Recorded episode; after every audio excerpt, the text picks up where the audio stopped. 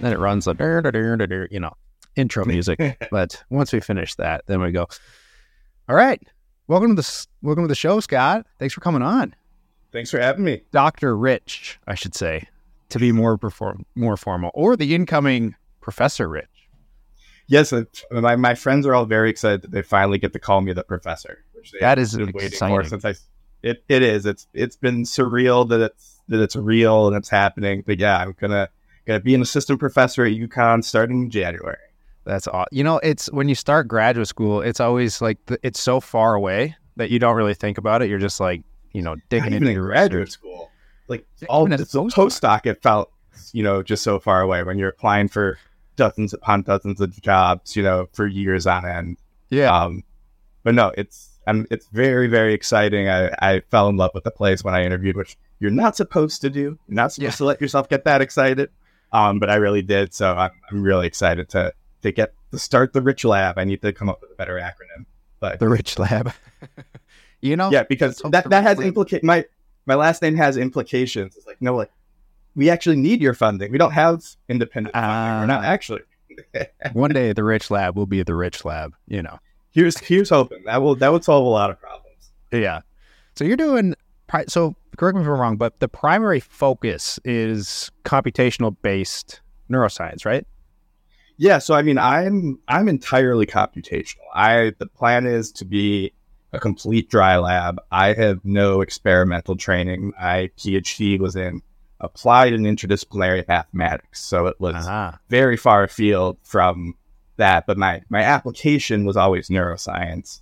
And as I progressed through my PhD, I sort of gradually realized, you know, what was interesting me was the applied part of the program not the mathematics part of the program. So I very quickly, you know, became more of a neuroscientist than a mathematician. Um, and that's what led me to sort of, you know, pursue my postdoc positions that were more, that were still computational, but were more neuro focused, were in research hospitals. Um, and yeah, so it's more, I'm, you know, I'm using the math as a tool running, running a dry lab. Um, but the, the plan is to to be really collaborative. And that's one of the things I'm excited about at UConn is there's a lot of a lot of natural overlap with stuff I've done, stuff I'm interested in doing, where I can really interface my my skill set with the type of stuff you do. You know, actually sitting down at the at the rig and patching patching cells and things like that. Brain fishing, as we call it. No.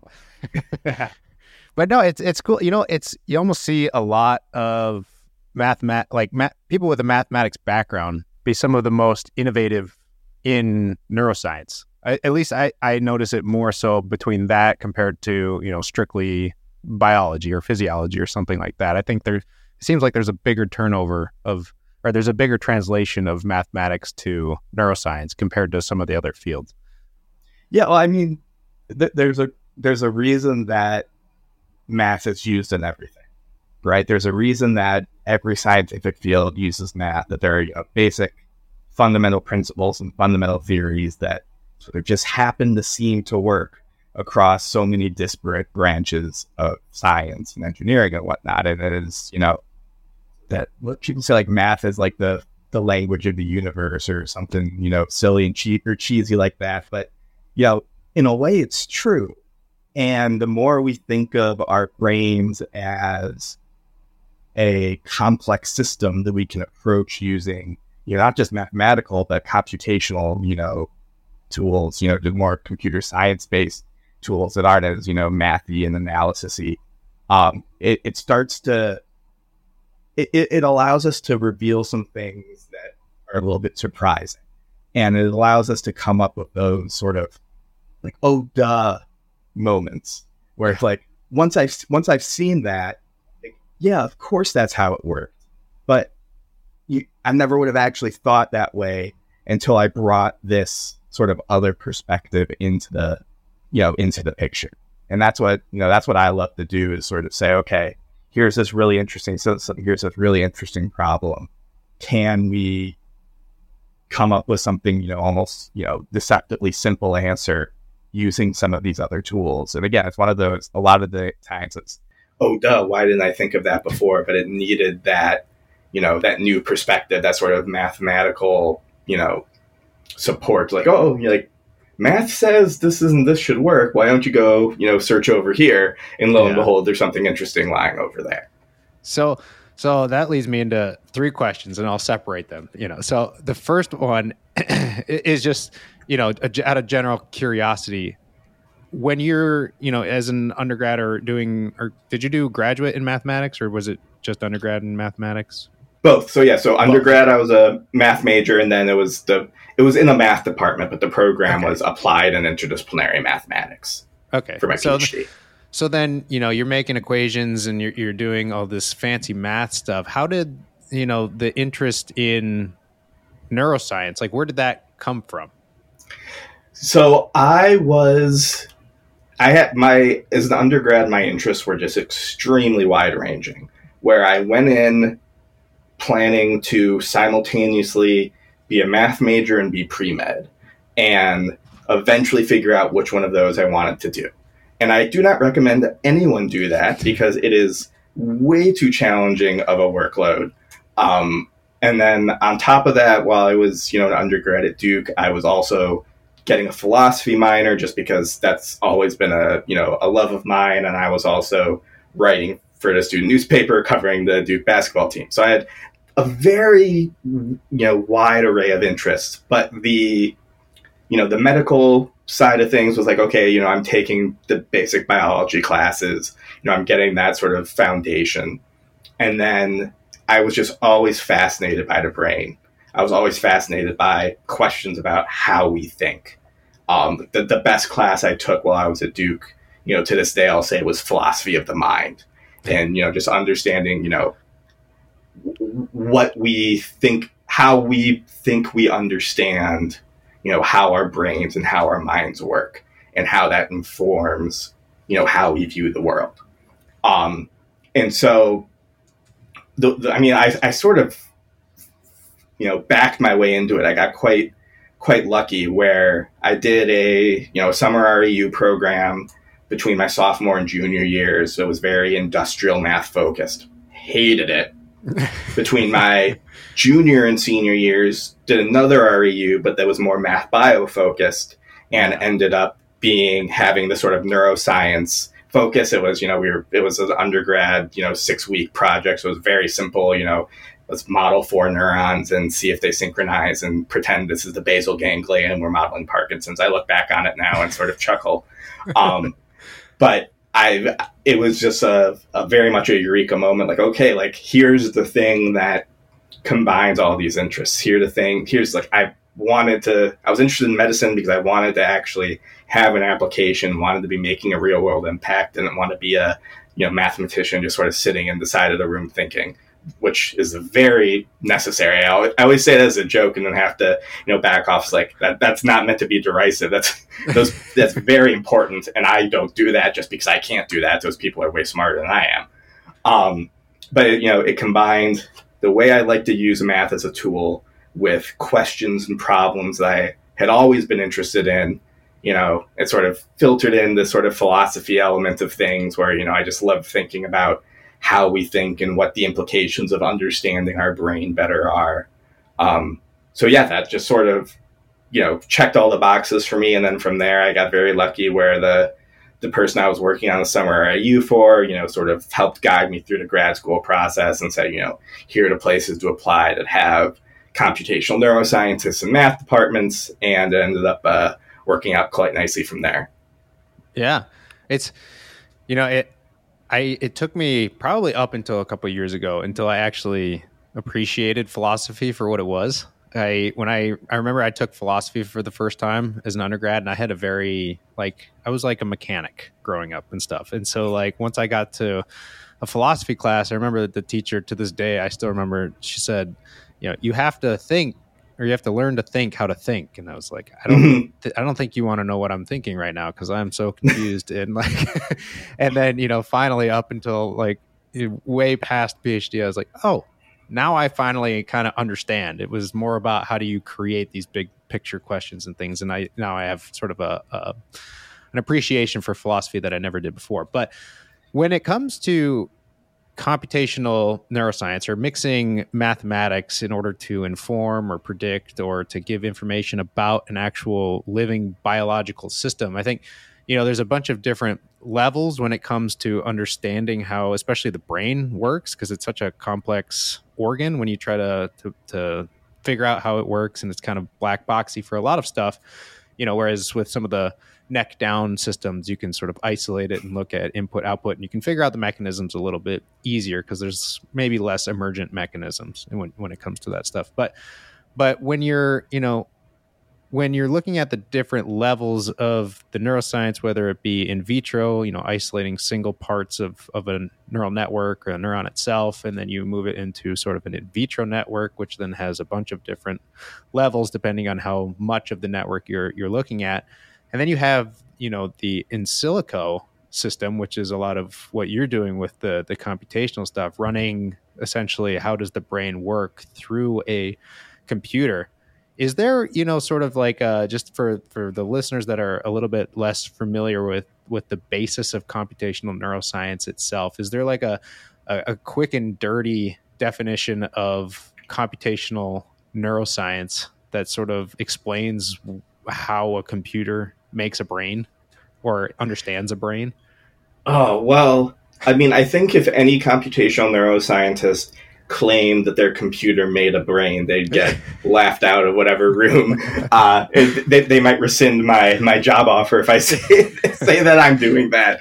Uh, because I, but, but I think that gets to an important point, which is, you know, computa- any computational study, any modeling study, whatever biological system you're looking at, it's an it's always inherently an abstraction of the biology.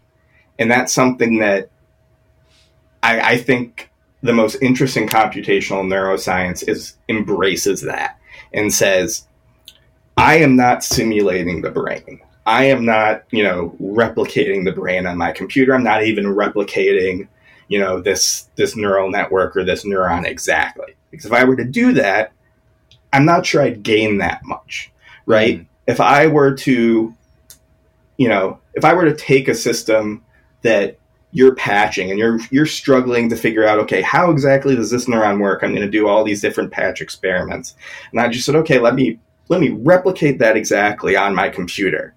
then the question is, okay, well, what new can I add to the picture if I've just created something that is just as complex and challenging to understand as this system that you have experimental.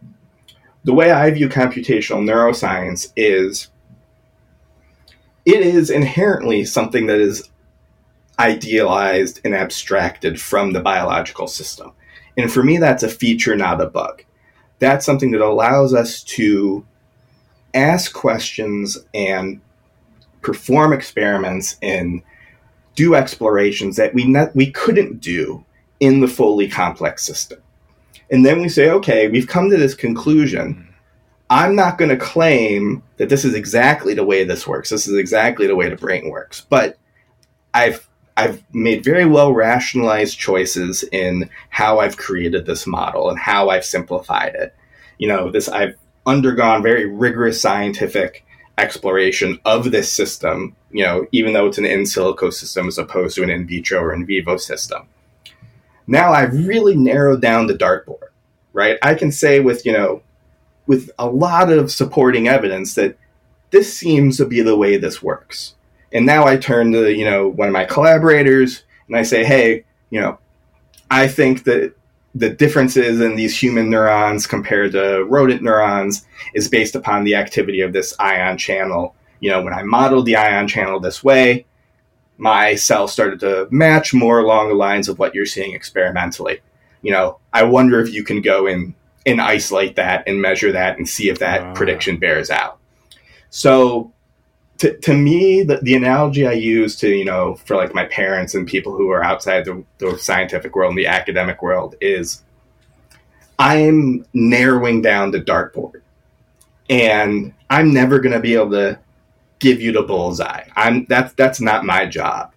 But I'm going to narrow that dartboard down so considerably that through this relationship with collaborators, through the, what I call the, the computational experimental loop, um, I can then expedite and facilitate and improve the actual experiments that are going to go and say, hey, this is how the brain works. And then in an ideal world, once that happens, that gives a new, da- new data and a new understanding of the system and new details to implement into these models. And then that process and that cycle starts all over again.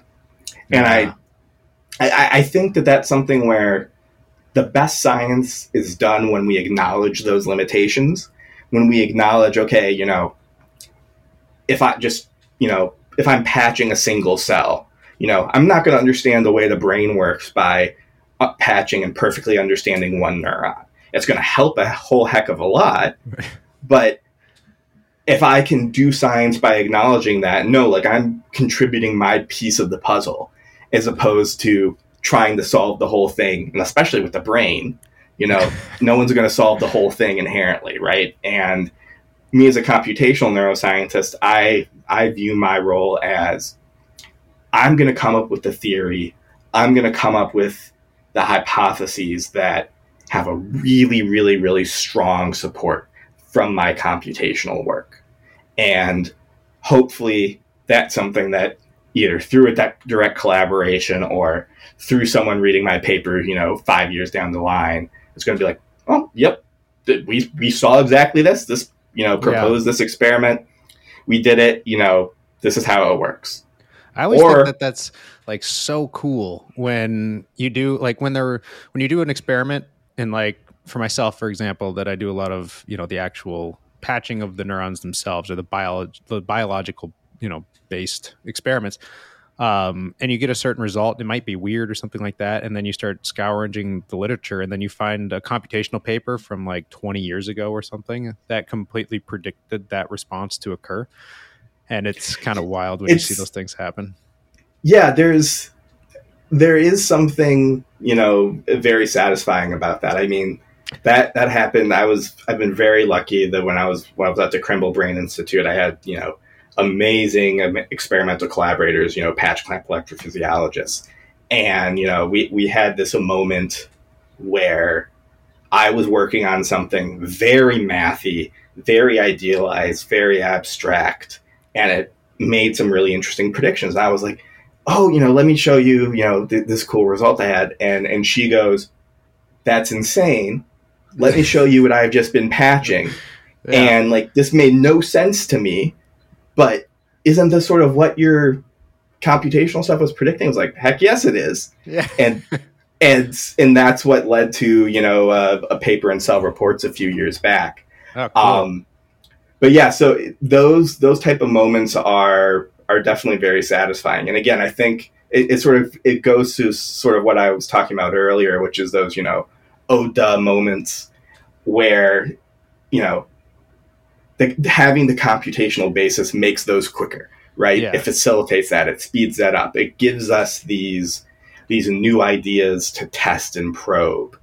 Um, and then you know the reverse is also true as well. It's not always the computational stuff that's not that's you know feeding into the experimental stuff. The reverse is also true.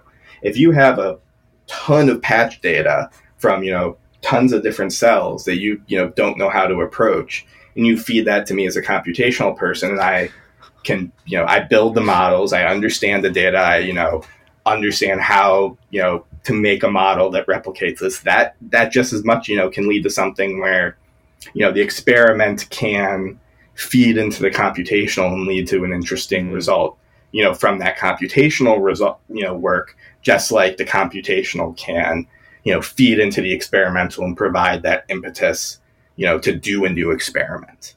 Yeah. Um, so yeah, I, I, I always think, you know, it's sometimes I, I think it's not necessarily portrayed always perfectly as to how blind um, it is sometimes going in biologically to try to figure out how like a single piece of a, a, neural network in the actual living brain works. I mean, like just finding a cell itself is is a, a process, but I almost equate it to like when you're trying to figure out the properties of an individual cell within a neural network in an actual living brain, it's almost like sticking your hand into like blindfolded, sticking your hand into a bag full of a million marbles and you grab one and like each marble has its own unique scratches on it, you know, and you have to try to figure out which scratches are on that one individual marble in there without any input whatsoever. And so it's almost like, you know, when the computational data comes in, I, I, at least I've seen the benefits of it sometimes firsthand, is that you have someone that can run many simulations of models and things like that, and they can come back and they can narrow it down to you know here's the 15 exactly. likely scratches that are on there. And now it's so much easier. You can go you can feel around and you go oh yes i see the circular scratch or something like that. Like that's on that neuron and then you can test it. And it it saves so much time because there's i mean essentially because you know the brain's full of a bunch of unknowns yet to an extent it's almost like within the biophysical limits of reality, there's almost like an unlimited set of properties that we can uncover about a neuron when we don't yeah, know the, what we're looking for. The parameter space is is just way too is way too big, right? And and that's one of the one of the major parts of any sort of computational study is is making an informed choice of how do I limit that parameter space? How do I take a unapproachable problem and make it approachable? And mm make it approachable in an informed, consistent, rationalized way so that, yes, even though I, I have limited the parameter space, I have simplified things down, but here is a system that I can now understand. Here's a system that I can apply, you know, mathematical dynamical systems theory to. Or here's a system that I can actually simulate in, you know, reasonable computational time. And then I and then we can say, okay, now let's go back and see if the predictions from this simplified system match the inherently more complex biological system. And a lot of times they do, and that's great. A lot of times they don't, and that's also great because then you say, okay, where's the disconnect? Yeah. And some some of the most interesting things computationally can come about when, you know, if I make a prediction for my model that doesn't bear out, you know, that's not necessarily the end of the road. That means okay, what what did I miss? Right? What parameter did I, you know, idealize away that maybe is a lot more important than I thought, than you know, than the literature thought, or you know, my reading of the data thought. You know, maybe there's some nuanced, you know, small ion channel that I, you know, say, oh, no one uses that in the model. I'm not going to include that, but it turns out to be responsible for you know, XYZ, you know, property that you're interested in. I have to start training myself to say Z again. Six years in Canada, I, I tra- finally trained myself to say Z. Now I'm going back to the States, so I have to untrain myself. Um, you know what's funny is that, you know, because we've done, we've, you know, we've done talks before um, on, on different platforms and uh, I used ZD7288 a lot for the the H current, which you know is the current that we shall not talk about, but that shall not be named because it's caused everyone a headache in a lot of different studies. But uh, just because it's just, you know it's called the funny current because it can be funny. Yeah. But but anyways, um, anytime that I am speaking or whatever, I say ZD7288. But for some reason in my head, because I've heard you say it so many times, I, I read ZD. it as ZD7288. So just uh, yeah, no, it. I, I gotten enough you know weird looks. Well, I'm a, I'm a dual citizen, but I I grew up and you know spent most of my, you know my whole life in the states before coming up here for postdocs. So like it, it, it took like six months or a year of like everyone giving me you know the stink eye when I said Z, till finally just like gave in and you know started saying Z, and it just made made life a little bit easier. Uh, that's funny.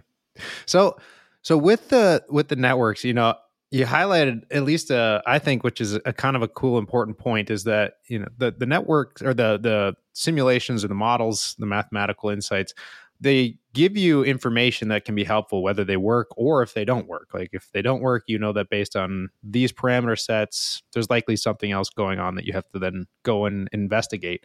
And i think that that's pretty cool that it's you know informative one way or another. But but when it comes to selecting like the parameters that go into a single network or a single neuron within a network that you're simulating you know there's there's a lot of things that are unknown a lot of currents channels all of these things that we don't exactly we don't know how to specifically test biologically or even you know let's just say something like glial cells that may have an influence on the network but a lot of the models don't necessarily include their their influence. And so, is there you know a a pro and a con of having sort of sparse networks when it comes to understanding the information? If that makes sense, you know, is there? Yeah, yeah. So I mean, the, the way I, I view it is that there's a there's a, every computational study is a sort of a balancing act between you know the abstract and the biophysically detailed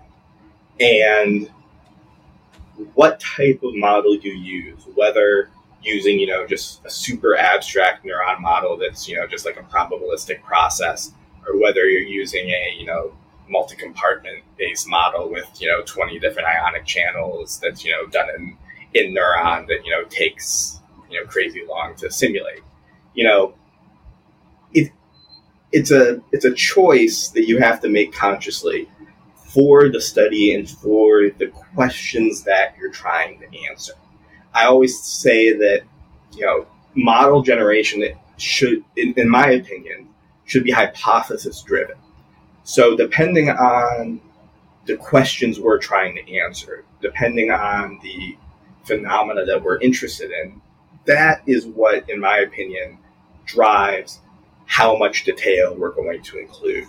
You know, whether we're going to use this abstract neuron model or it's going to be something super detailed, whether we're going to, you know, try to model glial cells or try to model, you know, adaptation or bursting or some more complex mechanism that you might not, you know, see in your sort of, you know, basic, you know, you know, out of the box neural network.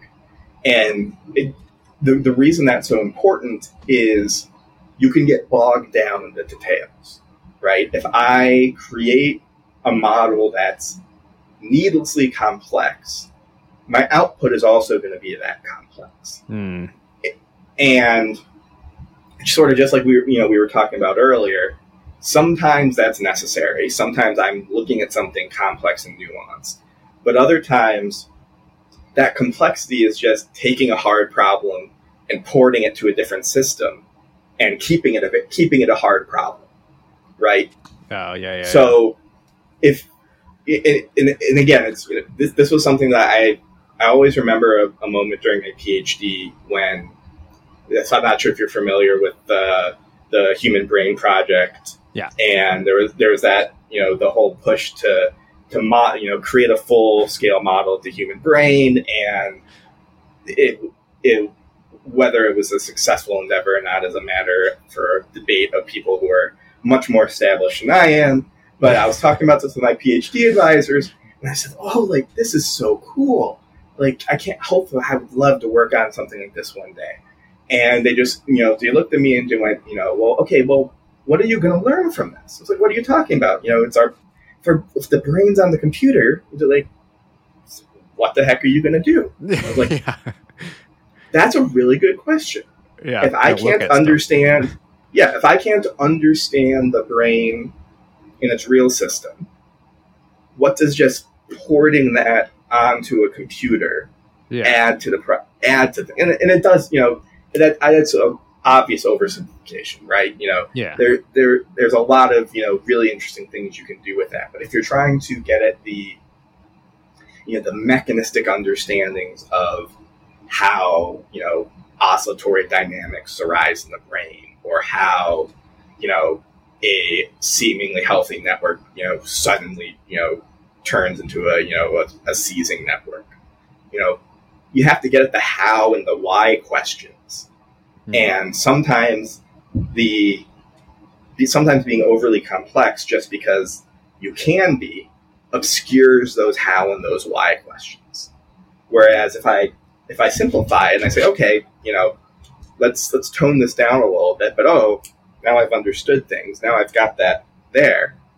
You know, now I can make that prediction of to the how, of the why, of the mechanism, and then build things back up and start to see, okay, you know, does this work when I add this back in? Does this work when I add this back in? Does this work when you're actually doing it in, you know, in the patch setting or something like that? So I've yeah, always, it, it's. I always thought, you know, it's kind of it's it's kind of cool actually that for a lot of the, especially with the human human brain project and stuff like that, um, where the output or you know the insights gain is it almost seems like it is a, a, a pretty functional full brain but in in reality, it's almost somewhat infinitely limited because you're only able to put in what's already been discovered to an extent.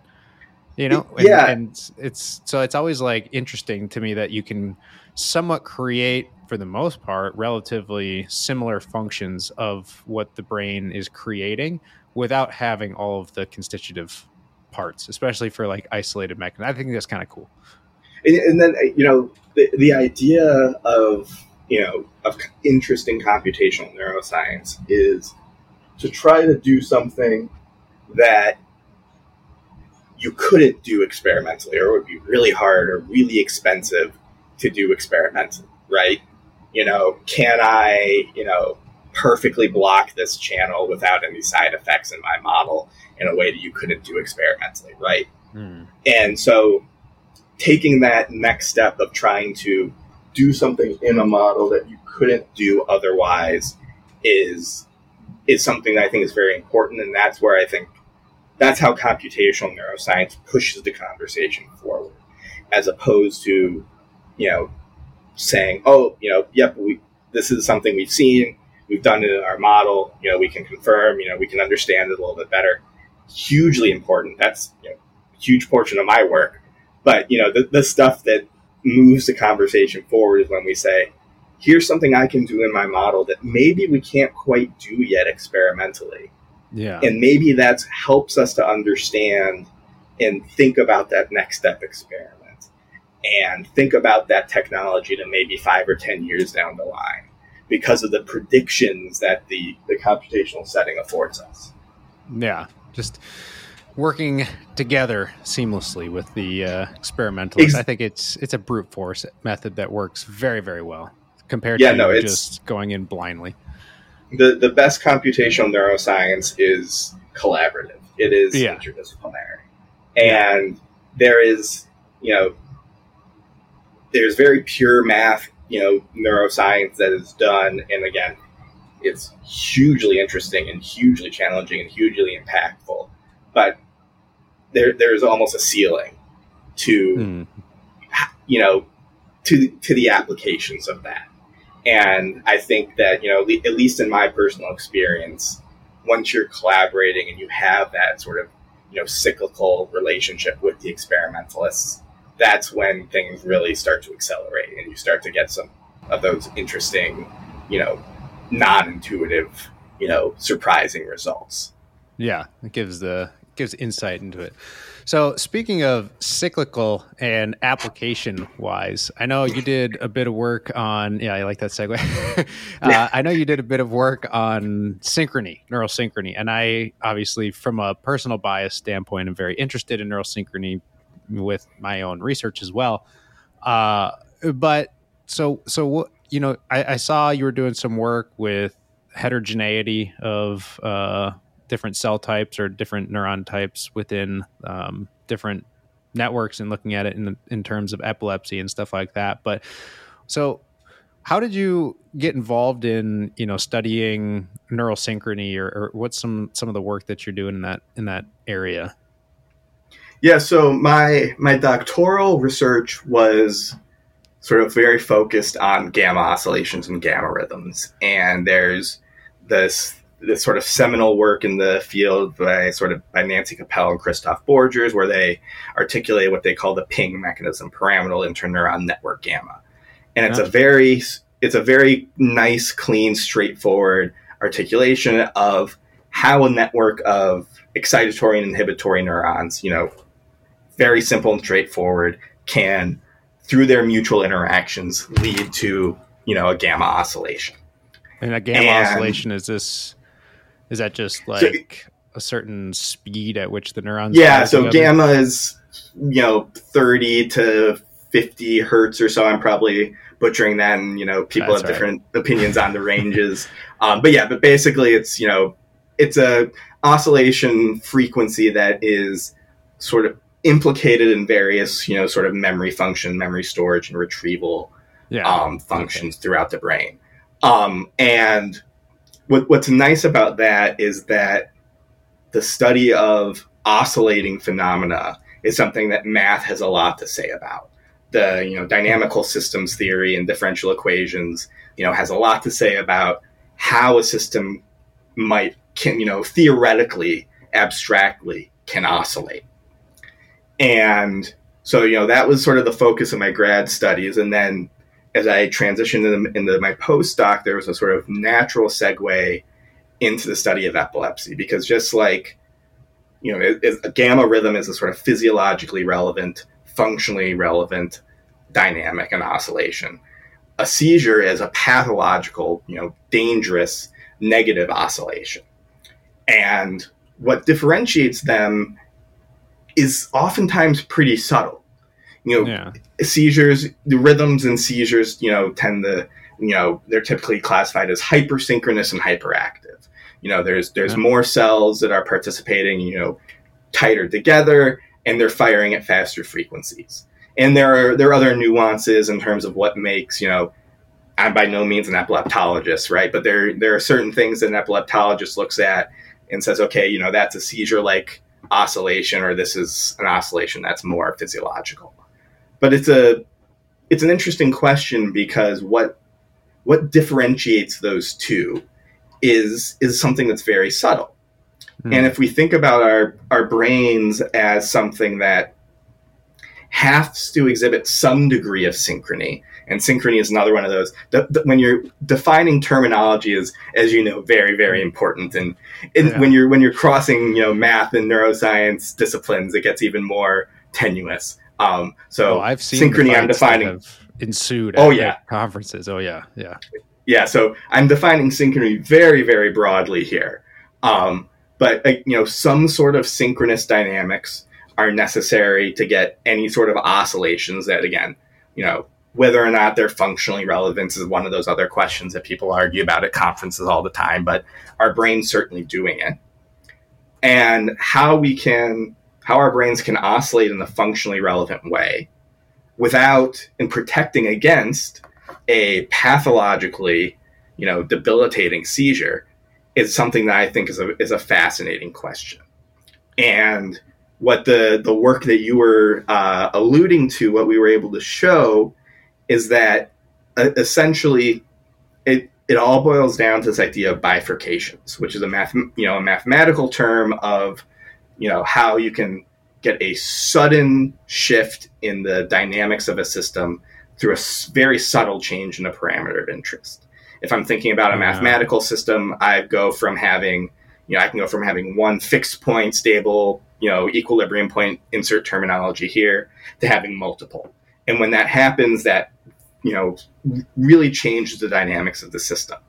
And there's a ton of work in sort of computational epilepsy research. A lot of this, uh, you know, Victor Jirsa's work on the epileptor and things like that, showing that there are a lot of similarities between how the brain transitions into seizure and what we would expect from certain types of mathematical bifurcations. Oh. So there's this very interesting parallel there. And so what we did is we said, okay, does this heterogeneity in the brain, which is something that you know, my my colleagues who are in the patch clamp world spent a lot of time characterizing in this uh, human brain tissue that we're lucky enough to have access to. Does that heterogeneity serve a purpose? And what we found is theoretically it does. Theoretically, when you have the levels of heterogeneity that we see in the in the healthy brain, you don't have these bifurcations, these sudden shifts in dynamics. But if you uh, decrease that level of heterogeneity, you homogenize the system in a way that we also have experimental data indicating that actually happens in epilepsy, actually happens in epileptogenic tissue. Then all of a sudden, that same network is vulnerable to these bifurcations. It will exhibit these sudden transitions computationally if I simulate the network. If I simplify things down and I look at it from a mathematical perspective, it will show these, you know, mathematically classify, you know, saddle node bifurcations. So uh. th- th- it was something where we were able to trace this, you know, across various spatial scales, across sort of different levels of abstraction and the computational models to say, here is this phenomena that we observed experimentally. Is this serving a function? It certainly seems to be because mm-hmm. with this heterogeneity, you see more physiological activity.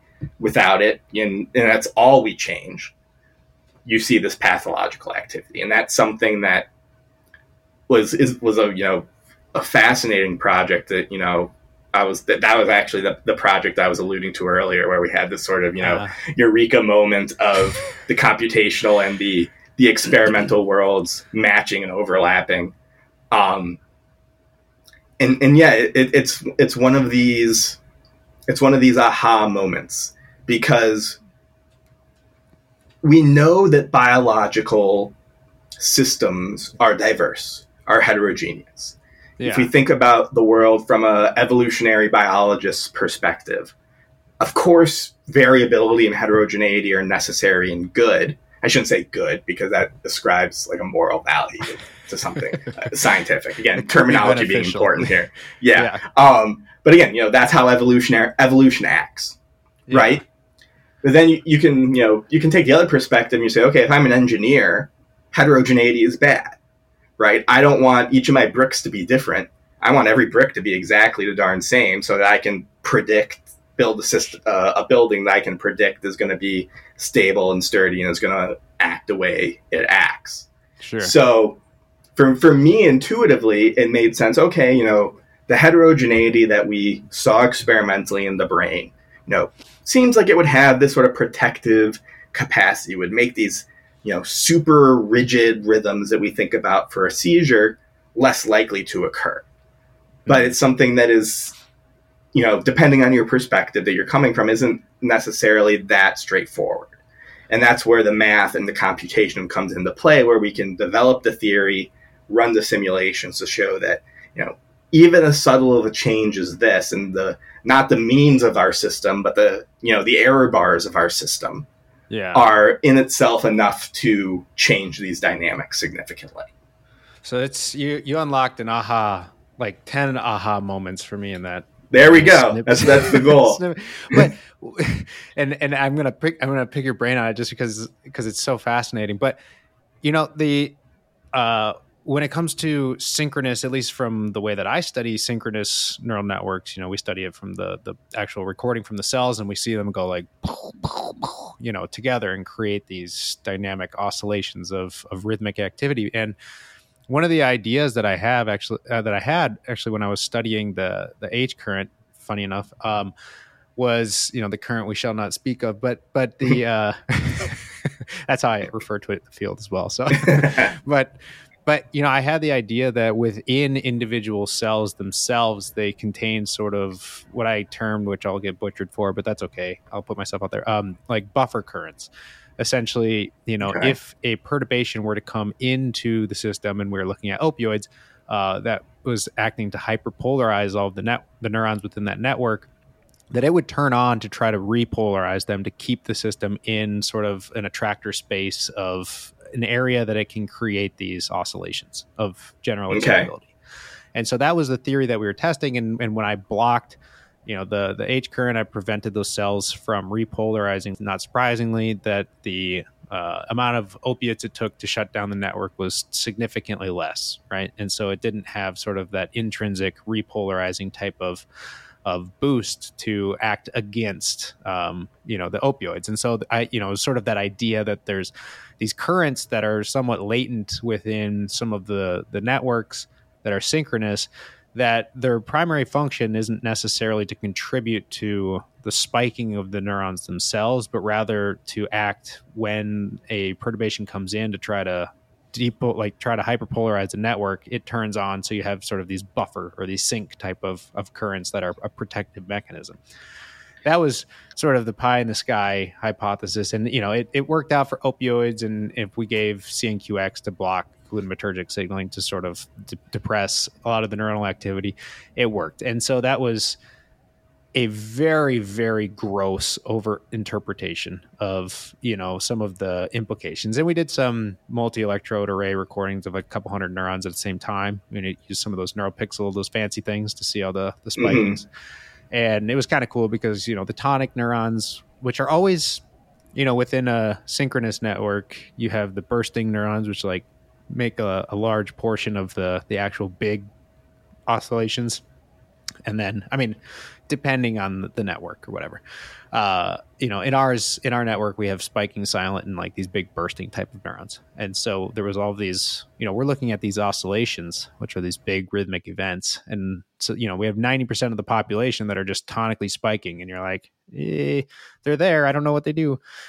but, uh, anyways, it was like, that those currents that were turning on seemed to correlate with the excitability that kept it in a range such that it could create oscillations and it seemed to correlate with the spiking of the the tonic neurons and so the tonic neurons seemed to be providing you know the tonic excitation or inhibition in order to sort of keep the network in a range where it was was being able to oscillate. And so i know this is getting long-winded but but going from yeah so this was this this is where the aha moment came in is that instead of focusing on you know individual currents on these networks because that's almost assuming that there's somewhat of a homogeneous like a homogeneous distribution of the neurons. That's why I thought you were going to go with this. Yeah, yeah, and you know the the thing that's always bugged me, and you know the the soapbox that I stand on sometimes, uh, for better or worse, is that when you're looking at like a lot of the uh, genotypically defined regions of the brain. You're looking at a single marker. You're looking at,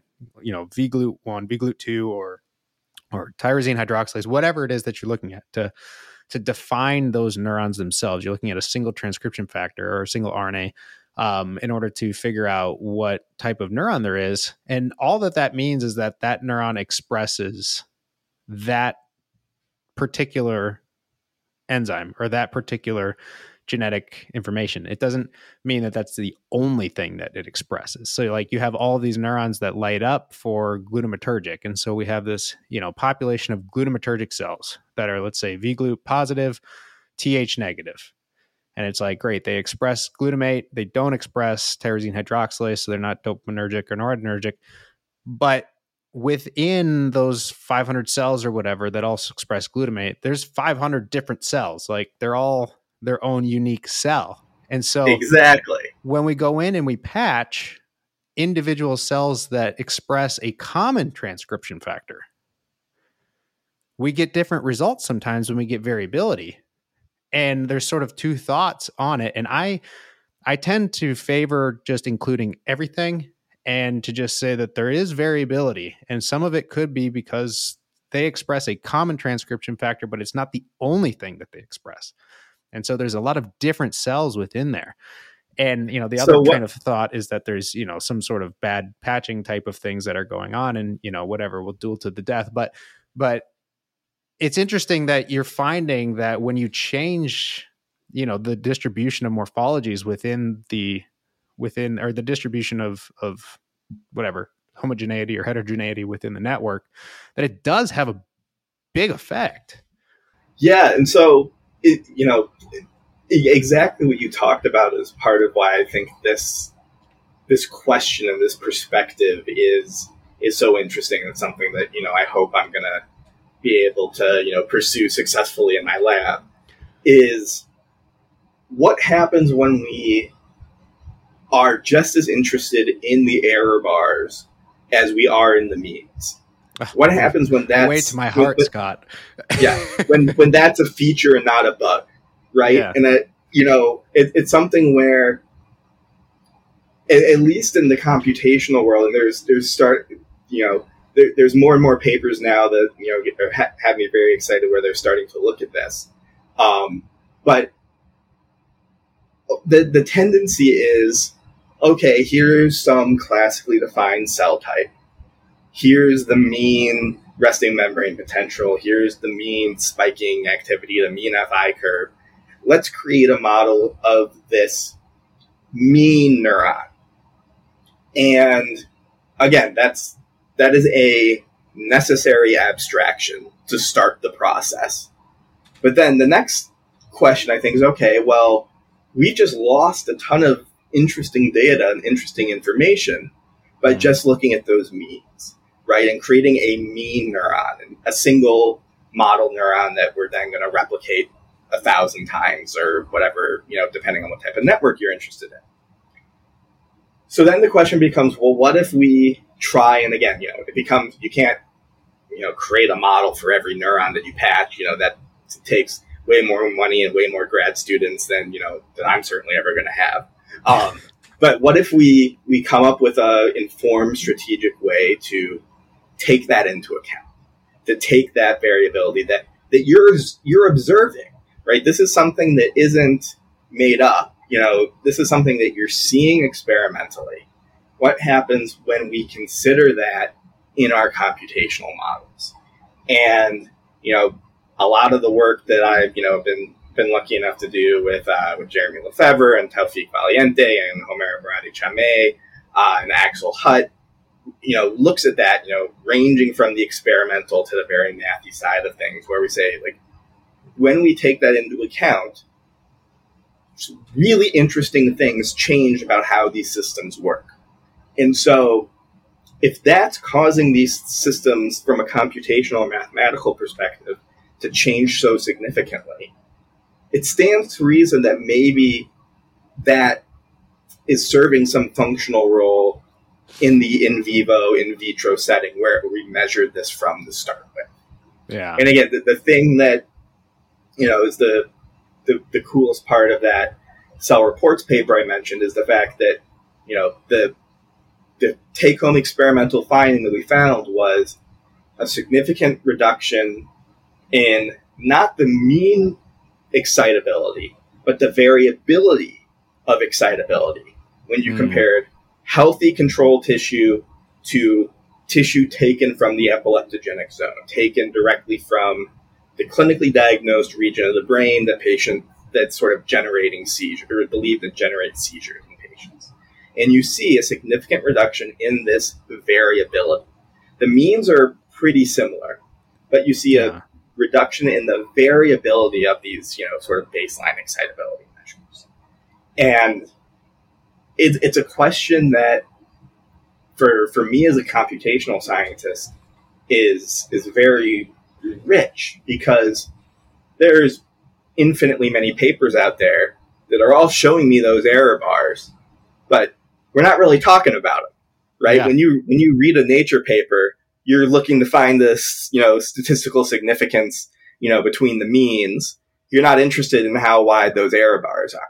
But if that's a feature and not a bug, we've just made our data sets infinitely richer. I shouldn't say infinitely because I'm a mathematician. I should know better. but and and so again, there's there are a lot of questions I think are going to benefit from this a sort of new perspective, you know, yeah. both experimentally where you're looking at these as, you know, a feature of the system and not a bug, and then computationally where you're creating models with this variability in mind yeah. and understanding how is that actually influencing the system. And again, that this is something where I would argue, partially because I need to argue this to justify my existence, but I would argue that this is a type of question that you need a computational scientist for. Because I can go into my models and, in a relatively straightforward way, play with these heterogeneity levels, change yeah. the amount of variability in these cells. I have to imagine it's going to be pretty darn hard for you to design an experimental protocol to control for that. And I know that's something that a bunch of my colleagues are, you know, are working really hard at and are have are doing some really amazing things at. But it's it's certainly a lot harder than changing a parameter in a model. Yeah.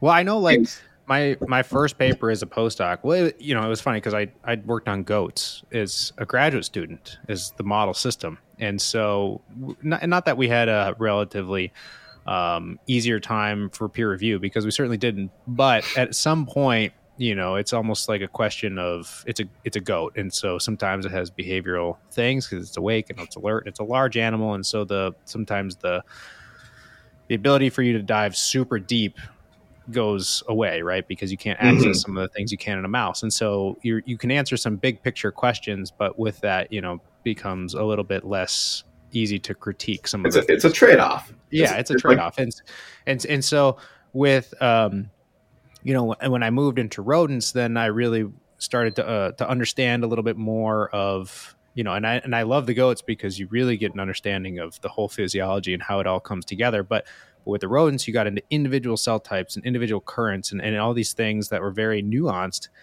And like I said, with the, the opioids, um, my first project as a postdoc was trying to just create a, a, cure, right? A create a reverse is that's the easy thing to do, right? and you know, I was testing all these brain slices and I was giving them the opioids, and there was this gigantic variance. Like some of the slices, you know, didn't even respond to the opioids. Some of them went faster, some of them went slower. Like there was this gigantic variability.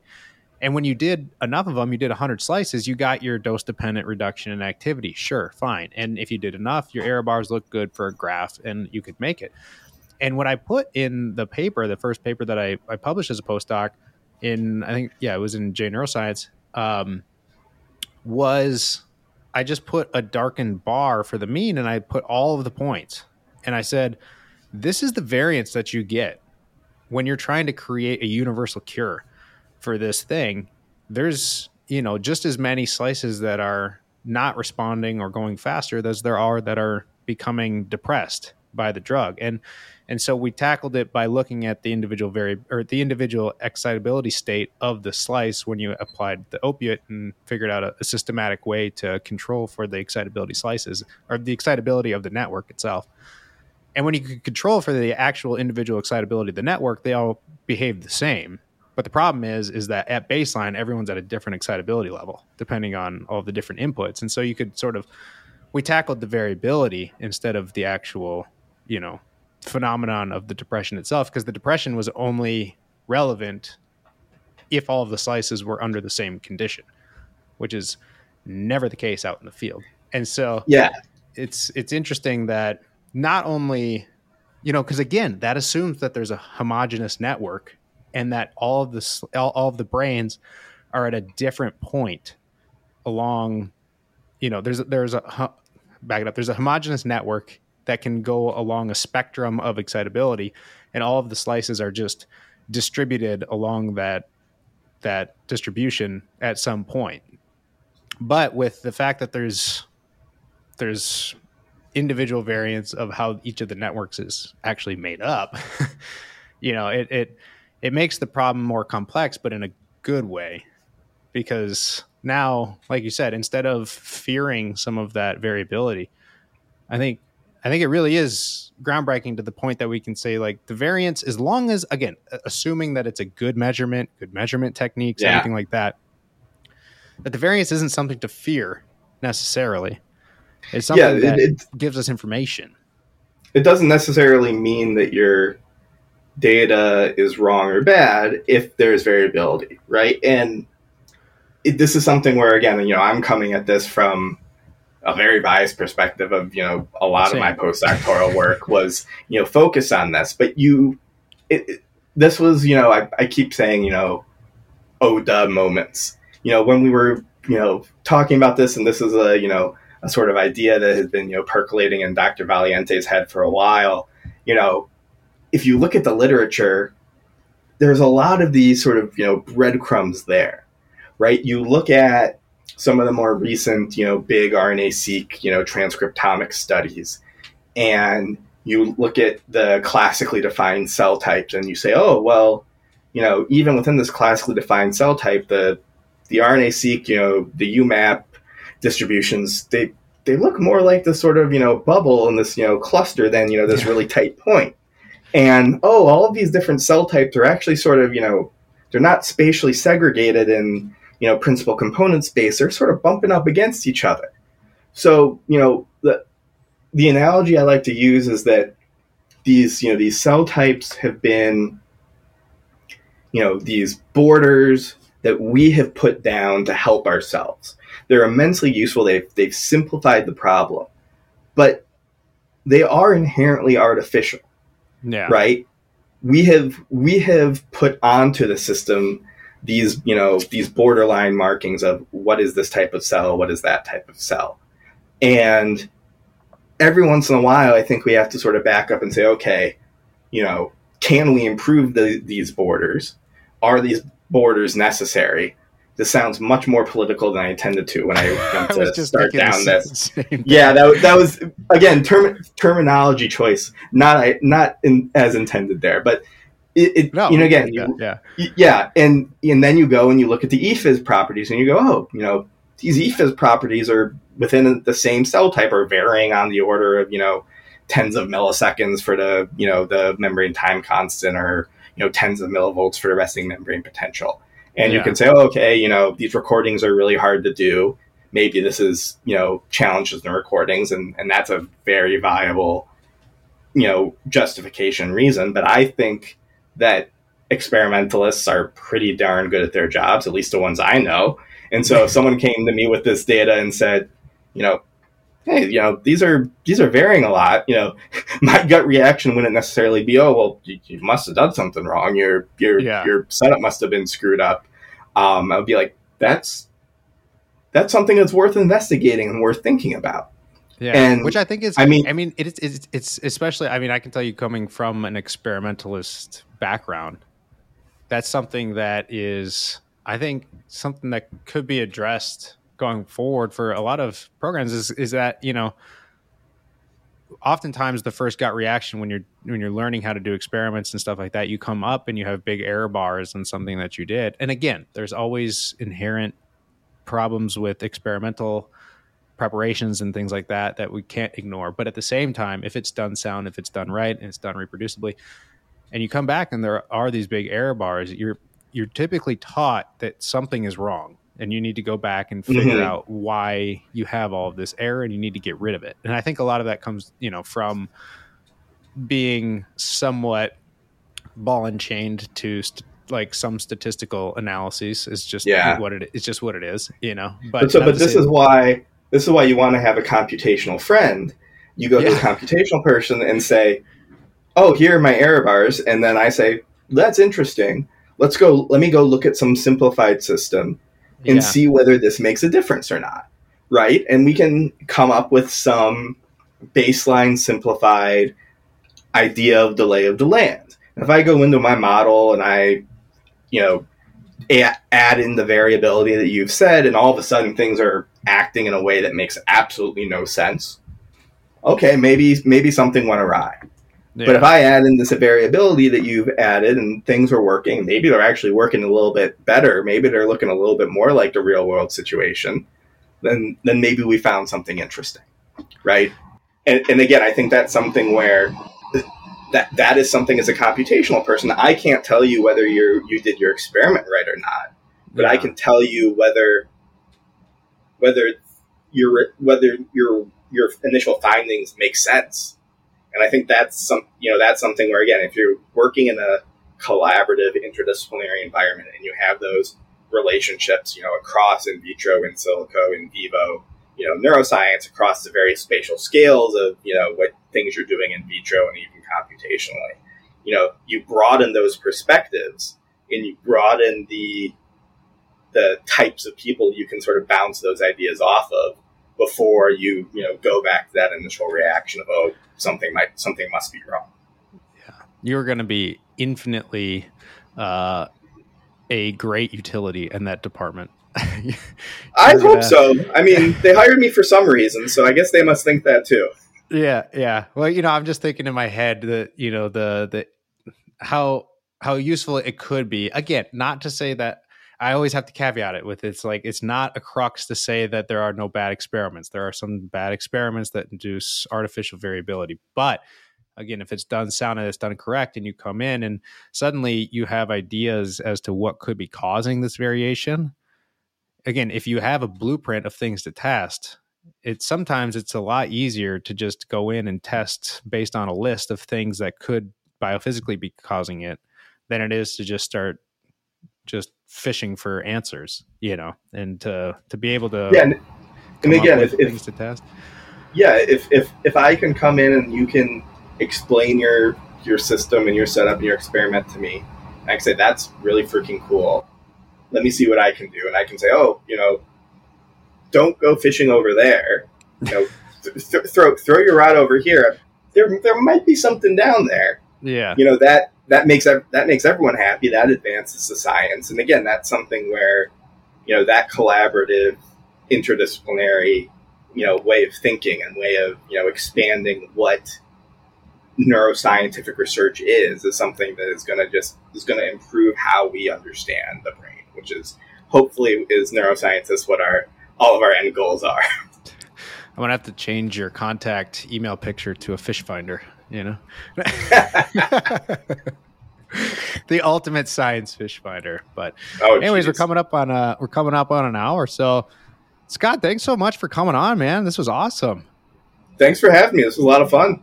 Yeah, this was uh this was crazy informative, and now I'm I can't even. I was gonna keep check of the amount of aha moments, but you know I ran out of fingers. So there we go. That's, That's always super, good to hear. Yeah, I needed you. I needed you when we were going back and forth. You know, for the seventh round of revisions about the variability paper. But yeah, no, we we we had our own uh, our own review horror stories of of fighting yeah. that uphill battle with, yeah. with with that type with that perspective for sure. That's all right. We'll keep fighting the fight. exactly. But uh, yeah, man. So congrats again, once again, on uh, landing that position. That's fantastic. It's a great department. Thank you, sir. Obviously, we've had some collaborations with them as well, and amazing group of neuroscientists. So you can only add to the amazing pedigree that already is at that UConn department. So that's fantastic. that's the plan.